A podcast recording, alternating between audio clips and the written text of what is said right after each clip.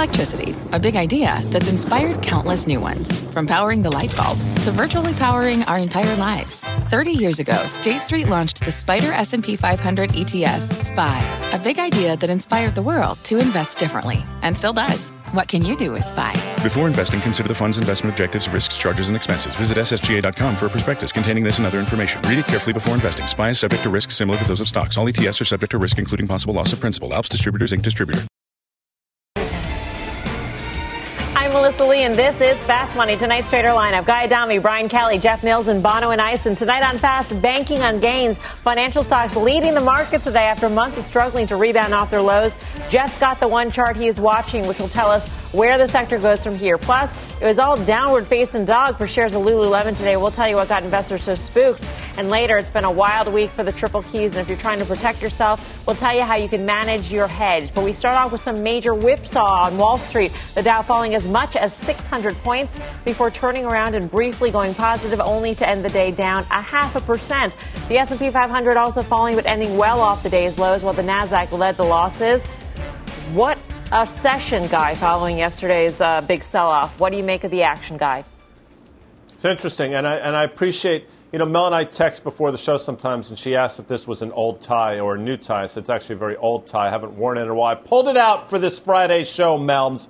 And what do I make of this? Last night on the Fast Money show, I mentioned that I'm looking for an open lower, spend the rest of the day rallying into a long weekend, and that would be a good sign. And we sort of got that. The late day sell off concerned me a little bit, but what I take some solace is, you know, we're going to talk about this. There's a rotation of the financials and the facts that the VIX, you know, which spiked above 38, uh, closed lower on the day, still above 30, but I thought that was encouraging. So, yeah, I think you have something to think about for both sides of the equation, both bulls and bears as we head into this long holiday weekend. What I, what I, thought was interesting about the session, BK, and maybe this is a little bit of a head scratcher, is that bonds were selling off throughout the session and remain lower. We got the yields going up to 0.72% on the 10 year, um, and there really wasn't any wavering even when the markets turned around. Yeah, you definitely still had the steepening of the yield curve. Uh, yields were going higher, but the difference was when we were up, you know, five or six percent higher on the S and P and the Nasdaq the, the difference, the yield difference between the S&P 500 and the 10-year bond was much, much smaller. So there was room here for the market to actually rally. And the one interesting thing is Guy mentioned, and I think Bonawyn brought it up in our midday call, that the VIX was actually down, mm-hmm. even though Nasdaq and S&P was down 3% today. That was a bit of a tell that, hey, wait a second, maybe this market's going to rally here and reverse. And I would say, you know, if you think about the jobs numbers today, which is really kind of the big news out there, there was a little something for everyone. Maybe things are decelerating a bit. That might have got the market selling off. But then I think people realized the worse the economy gets, the more the money printer gets revved up. Given the relationship between the VIX and the markets, Bonawyn hasn't exactly been uh, shall we say, normal. And given today is Friday and volatility usually goes down ahead of a weekend, I mean, was that a real, um, you know, signal to you that, that things were going to change during the session? Uh, uh, to an extent, yes. I mean, listen, I think um, heightened volatility is here to stay for the foreseeable future, definitely into the election season. Um, and we've been a bit toppish, you know. And, and one thing to keep in mind, and what I'm taking away from this, is that volatility can work to the upside and to the downside. Typically, what we talk to, talk to and refer to is about skew, and we think about puts. But what we've been seeing is indiscriminate buying to the upside, and that's helped push volatility up as well. It's still optionality, and put call parity tells you that calls and puts are the same strike should have the same implied volatility. By the way, if you like all this options talk, we got a full show on this 5:30 tonight, so tune in for that. Uh, Jeff Mills, uh, I know we all were noting the strength in financials yesterday, continued into today's session. Um, what do you make of that? Is that is that here to stay? You think? Yeah, I, am not so sure, quite frankly. And I brought that chart along because we are at this interesting technical juncture where we've traded into this really narrow wedge. We're making these lower highs but higher lows. And the question is, what direction do we break? And I think back to the end of April where you had a steepening of the yield curve from the end of April through the beginning of June, and you saw banks outperform to the tune of about 20% over that period. You've seen the curve steepen again. You go back to August 4th. It's been choppy, but it's steepened from then until now. You've started to see banks outperform to the tune of maybe 3 or 4%. So the question is, what direction do we break out of that wedge? I'm skeptical that banks are going to be able to sustainably move higher because I think any trade that's predicated upon the long end of the curve rising, so the curve steepening, um, that's driven by an increase in inflation expectations should probably be faded at this point. I think a lot of these inflation expectations going up lately, driven by what the Fed's doing, the average inflation targeting, they've talked about what they want to do, but they haven't necessarily talked about how they're going to do it. They have the same tools in their toolkit that they've had over the past 10 years. They've undershot their inflation target consistently. So, my guess is inflation expectations are probably going to come back down. The curve is not going to be able to continue to steepen, and banks are probably going to languish once more. Note that this is a chart of the bank ETF, the KBE, versus the XLF of financials, which didn't perform quite as strongly. Um, Brian Kelly, what do you think is behind that sort of conundrum? Do you, do you think that wedge does resolve well, to the downside? So yeah, I mean, listen, if I if I had a guess, and at this point, you know, it, it's a guess because the market will tell us what we want to do. But I do think we we head lower. The, the banks have just traded awful through this whole thing, and I think a lot of what you have to worry about with the banks is kind of there's two aspects to interest rates. It's that inflation expectation, but then it's the default risk.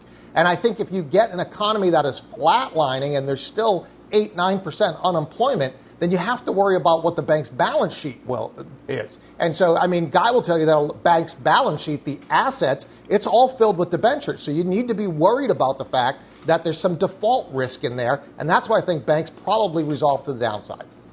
Uh, Guy. I got to tell you something. That Brian Kelly, I, I just. I love this group, by the way. You got B Icebreaker, you got the General, you got Brian Kelly. He was throwing debenture stuff at me all day. he used it in the show. He's a genius. It's a genius, Mel. I can't. I don't know what a debenture is. I can't spell debenture. But what I'll say is this: to push back a little bit. Uh, banks, you know, banks aren't really the problem this time around. I don't think banks are going to scream higher. But a name like Citi, we're going to have Jeff Harte on in a second. A name like Citi, for example, is trading at 70% of tangible book. It's just too cheap. And I do think Citi is challenged. I do think the banks are challenged. But what I think is going to happen here the banks are going to rally on a squishy tape, uh, and then you're going to see everything give up the ghost as we get into October. So I do think you're still in for a bit of a bank rally as we rotate out of some of these high flyers. Yeah, and, and Bonawyn, banks have been on your shopping list uh, during this sort of uh, sell off period.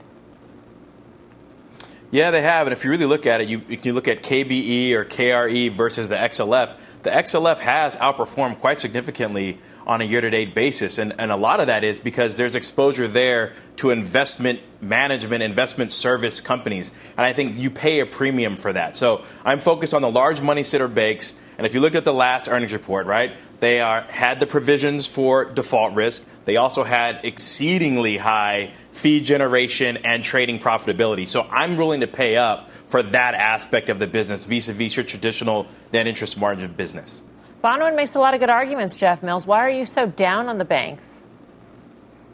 Well, I, look, I think if you look at the provisions as they stand today, the question is, are they enough based on what ends up happening in reality? And to BK's point, thinking about unemployment, you know, you still have 4,000 people uh, on the sidelines in the labor market. You have another 5,000 categorized as temporary unemployed. So you do have this shadow unemployment going on. And even though the employment report was okay, I think you still see that permanent unemployment number continue to go up. So in, in terms of the balance sheets and what's en- what ends up happening with the losses, I think that's something we still need to keep in mind. If I'm looking within banks or even looking within financials. I think it's really tempting right now to look at a Wells Fargo down 50% for the year and start to bottom fish a little bit. I would still want to be with a JP Morgan sort of best in breed, really strong balance sheet, or I've mentioned it before a number of times, but some of these companies like S&P Global that are in financials that aren't banks, yes, they're trading at a premium right now, but I think they probably will continue to do so for some time. Let's take a deeper look into the banks. Wells Fargo is on the move after hours after news that Berkshire Hathaway cut its stake in the company to 3.3% from 6% previously.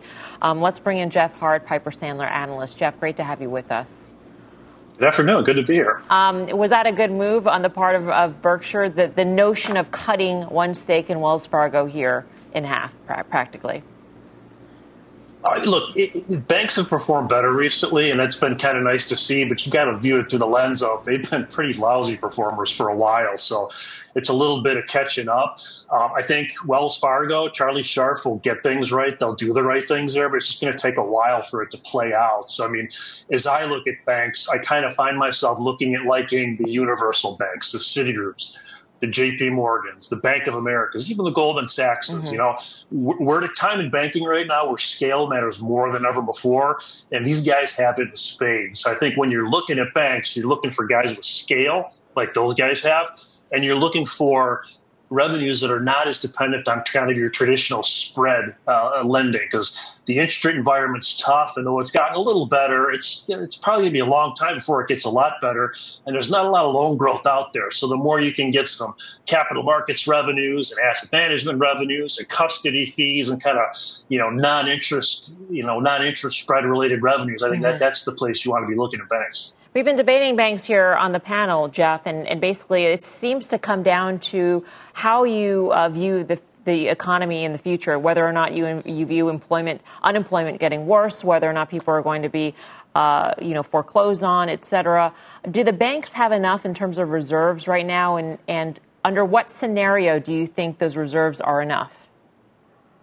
I, I, do think reserves have been built enough. Not that we couldn't see some more in the next quarter or two, but I think once we get into next year, it's going to be a matter of, of releasing the reserves. I mean, we, we've kind of seen them take their, their, their reserves up to a level that would suggest losses get, you know, close to, to half as bad as kind of they were in the Fed super, you know, severely stressed you know scenario, and that, that seems reasonable to me because I mean the amount of stimulus we have out there is really helping a lot a lot of the kind of regulatory forbearance is helping a lot. And we're in the unique position where the jobs numbers were really bad. Don't get me wrong, but they're getting better fast. I mean, people people can go back to jobs. The, the, the economy, the fundamental under economy was pretty good. So, I mean, I think if the economy keeps improving, which I think it will, that's generally good news for the banks because they're kind of the lubricant that kind of keeps the economy going on the financing side.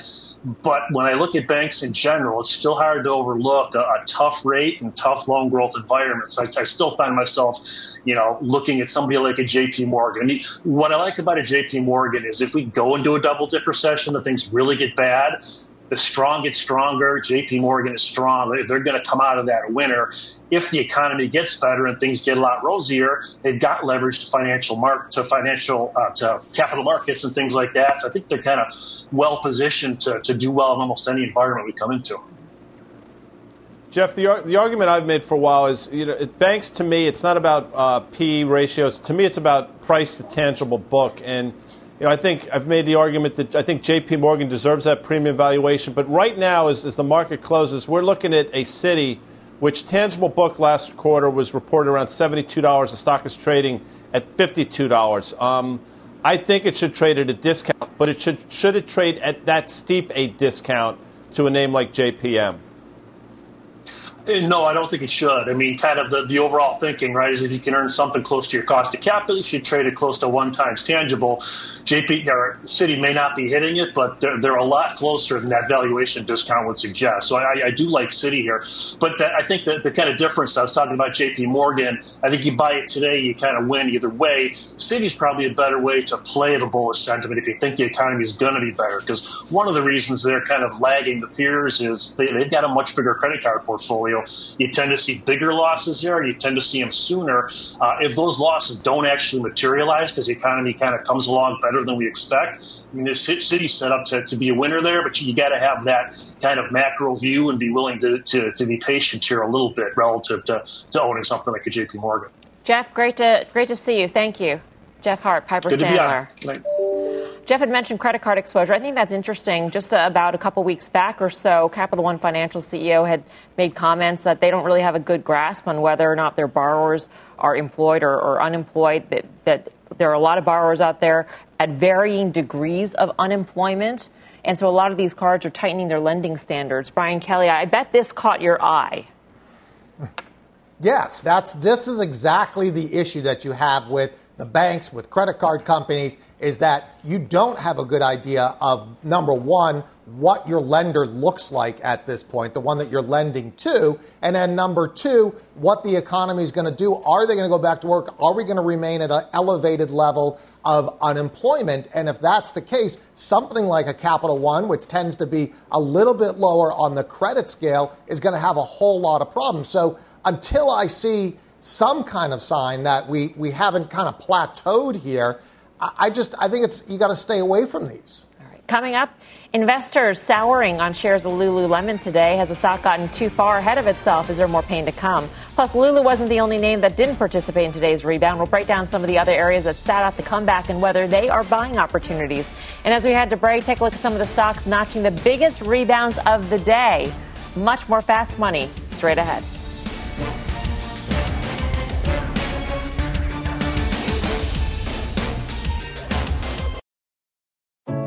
What does it mean to be rich? Is it having more stories to share or time to give? Is it being able to keep your loved ones close or travel somewhere far away? At Edward Jones, we believe the key to being rich is knowing what counts. Your dedicated financial advisor will take a comprehensive approach to your financial strategy to help support what truly matters to you. EdwardJones.com slash find your rich. Edward Jones, member SIPC. Welcome back to Fast Money Citi. Taking a breather on Lululemon today. Analysts there downgrading the retailer to a neutral, but raising the price target on the stock. So, would you be namasteing in this name, Brian Kelly? See what we did there? Namasteing. Yeah. Very no, clever. That's, that's very, very clever. Uh, yeah, you know what? I, I mean, this is this stock is, has done so well, as Citi has mentioned, um, that I, I'm not sure that I actually yeah, I, I agree with their call in that what they were saying is, listen, it could go a little bit higher, but we can't imagine it's going to go a heck of a lot higher. So we're downgrading it to neutral, which is a little weird, but upgrading the price or increasing the price target. So it's kind of a strange upgrade downgrade together. But the point I think what they're making is we've had a lot of upside. How much more is left? How much more do you want to squeeze out? And then when you look at what's kind of happened in the market, if we're getting kind of a rotation, which I don't know if we are, but maybe we're getting a rotation, then that this stock could suffer from that. It was a very sort of introspective note, if you will, because the analyst basically said, I'm going to bump up the price target, but can I actually say to buy the stock, upgrade the stock to a buy, buy the stock at 400 with more upside from there? And, and they write, we just can't. Jeff Mills. And that's sort of refreshing given how many analysts of, of late have come out raising price target, ra- raising ratings just because stocks are, are running away from them. Yeah, it's, it's actually nice to see somebody throw their hands up in the air a little bit because it's so hard to peg what's going on. But Lulu, along with a lot of other stocks, has been part of this greater fool trade at these current levels where people are buying it because they think they can just sell it at a higher price. And it doesn't mean it's a bad company. I, I like Lulu. It was one of my final trades early in June, but I think when you get forward price to sales at nine times, when you get forward earnings at 65 times, you at least have to take a pause. And in the note, I think they made a really good point in terms of trying to connect fundamentals to what's been going on with the price. And they talk about the Mirror acquisition. Since that acquisition was announced, Lulu's added over $12 billion in market cap. Mirror is a company that's expected to earn $100 million hmm. in 2020. So, for comparison, Peloton is going to earn 1.8 billion dollars in 2020 and their market cap is 25 billion. So in no universe does the acquisition of Mirror equate to a 12 billion dollar increase in market cap. So in that environment, it just underscores what's going on fundamentally. It doesn't mean you can't invest and own the company for the long term, but at these levels, you have to be careful because you could experience the kind of volatility that we're seeing. Yeah, this is the most highly valued specialty retailer since even more so than the heyday of Victoria's Secret. And you remember all, uh, I'm speaking to the right audience here. when Victoria's Secret was super popular and everybody would look forward to getting the catalogs and watching the runway shows, right, Bonawyn? I knew that was coming to me. Um, yeah, two times over. Two times over, in fact. So yeah, we're talking about you know fifty billion dollars market cap, um, and um, the general pointed out quite a few valuation metrics there that, that are something to take in, into account here. And really, what it is, it's about risk reward. I don't know how much upside there really is. And keep in mind, this is a consumer facing brand. We're talking about all of the threats to the consumer, and yet we're saying at their price point, they're going to continue to be able to have the type of sales and margins that they've had historically. And I think it's tough. I mean, I, I've got on yoga pants now, but I don't know how much longer that whole phenomenon is going to last. All right, we've got some changes to the S&P 500 uh, coming in. Etsy, uh, Teradyne, and Catalent are being added to the S&P 500. So Etsy, Teradyne, and Catalent go into the S&P 500. We should expect to see a bump uh, as managers will have to buy this stock in order to uh, gain that exposure. Guy Adami, what do you uh, make of, of these additions? Etsy is fa- it's a fascinating company. I mean, we remember we, we purchased a Guy Adami sock puppet on the Etsy many years ago, and I think it some lives somewhere in CNBC in Englewood Cliffs. Lisa Villalobos you look at the it. stock at House of the Wolf. Yes, the stock traded up to 135. It's pulled back. You know, people will rank on this company in terms of valuation, but the, I got to tell you something. The growth has been there. How long it lasts, I don't know. But out of the ones you just mentioned to me, Etsy's the one that sticks out for and, and I never would have said this a couple years ago because I didn't understand it. I sort of understand it now. All right. By the way, H&R Block, Coty, and Kohl's come out of the S&P 500. But much more fast money straight ahead.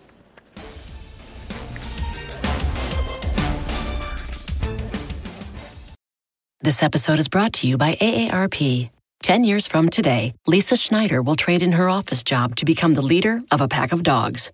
As the owner of her own dog rescue, that is. A second act made possible by the reskilling courses Lisa's taking now with AARP to help make sure her income lives as long as she does. And she can finally run with the big dogs and the small dogs who just think they're big dogs. That's why the younger you are, the more you need AARP. Learn more at aarp.org/skills. What's on the horizon for financial markets? At PGIM, it's a question that over 1,400 investment professionals relentlessly research in pursuit of your long term goals. Specialized across asset classes, but united in collaboration, our teams provide global and local expertise. Our investments shape tomorrow, today. Pursue your tomorrow with PGIM, a leading global asset manager. Breaking news on Amazon Web Services. Let's get straight to Eamon Javers with the latest. Eamon. Yeah, Melissa, that's right. A toughly worded statement now from Amazon Web Services. This responding to the Pentagon, which earlier today suggested that it favored Microsoft for this massive $10 billion JEDI contract on cloud computing. Amazon Web Services now uh, responding to that statement from the Pentagon, accusing the president of blatant cronyism here. Uh, the, the, statement going on to say uh, that the president is making uh, sim- simply making the wrong decision. Ultimately, Amazon suggesting that this is. Uh, nothing more than an attempt to validate a flawed, biased, and politically corrupted decision. So, uh, some very strong words from Amazon. There's an ongoing court battle about all this. It's clear that this is not going to be resolved today, uh, but this fight goes on, uh, and the rhetoric here very heated between these two companies. Melissa, back over to you. Seems like it might not even be resolved by the election. I only bring that up because obviously there is some bad blood between President Trump and Jeff Bezos. Yeah, that's right. I mean, Amazon has suggested that the reason the, the, president wants Microsoft to get this contract and not Amazon is because Jeff Bezos owns the Washington Post, which the president has said is biased against the president. So they're saying that this is political corruption of the highest order. This statement by Amazon that just came out moments ago is, I mean, I've rarely seen anything like this. Mm-hmm. I mean, this is a very lengthy statement from a, one of the nation's biggest and most powerful companies lambasting the President of the United States as, as being part of a, a corrupt uh, effort here uh, to simply benefit himself personally. And it lists uh, example after example that Amazon feels is simply inappropriate by this administration. So, some really tough language here. Yep. Eamon, thank you. Eamon Javers. You bet. Coming up, we got your final trades.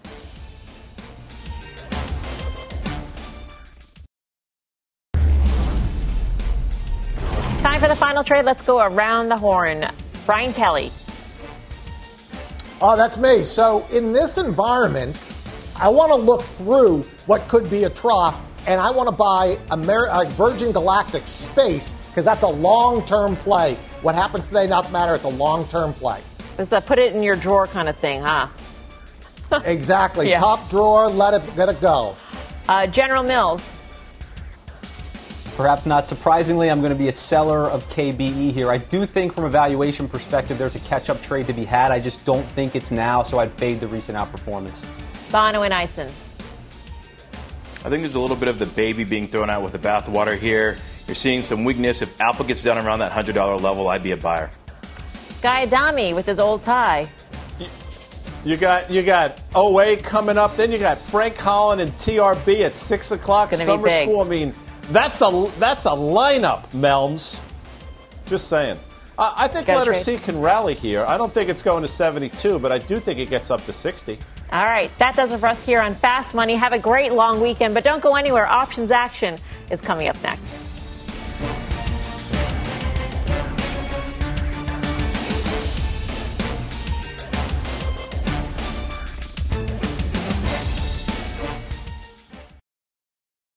This podcast is supported by FedEx.